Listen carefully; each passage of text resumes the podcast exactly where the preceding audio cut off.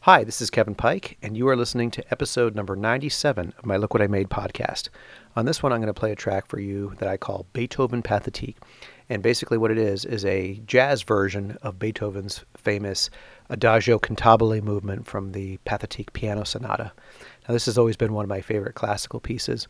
About 10 years ago, I got the idea to try and do it as a jazz ballad and I, I took the melody um, and that or the main melody that it starts off with and added chords which are basically Beethoven's chords but um, you know I updated them to be or souped them up for for jazz purposes a little bit um, but I never performed that arrangement with any group and then uh, in 2019 I was putting together a jazz quartet to play at a local jazz club and I kind of um, resurrected this piece and updated the chords a little bit more and then um, you know, was planning on playing this with this jazz quartet.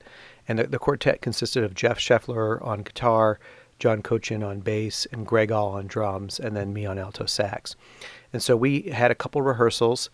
And on the last rehearsal before the gig, uh, I happened to record it on my Zoom recorder, um, just to have a you know as reference, like what what it sounded like. And so we did that in my living room. And then, um, like the next day after we uh, had done our final rehearsal before our first gig, we got a call from the club owner that the club was closing, which is so typical of jazz clubs.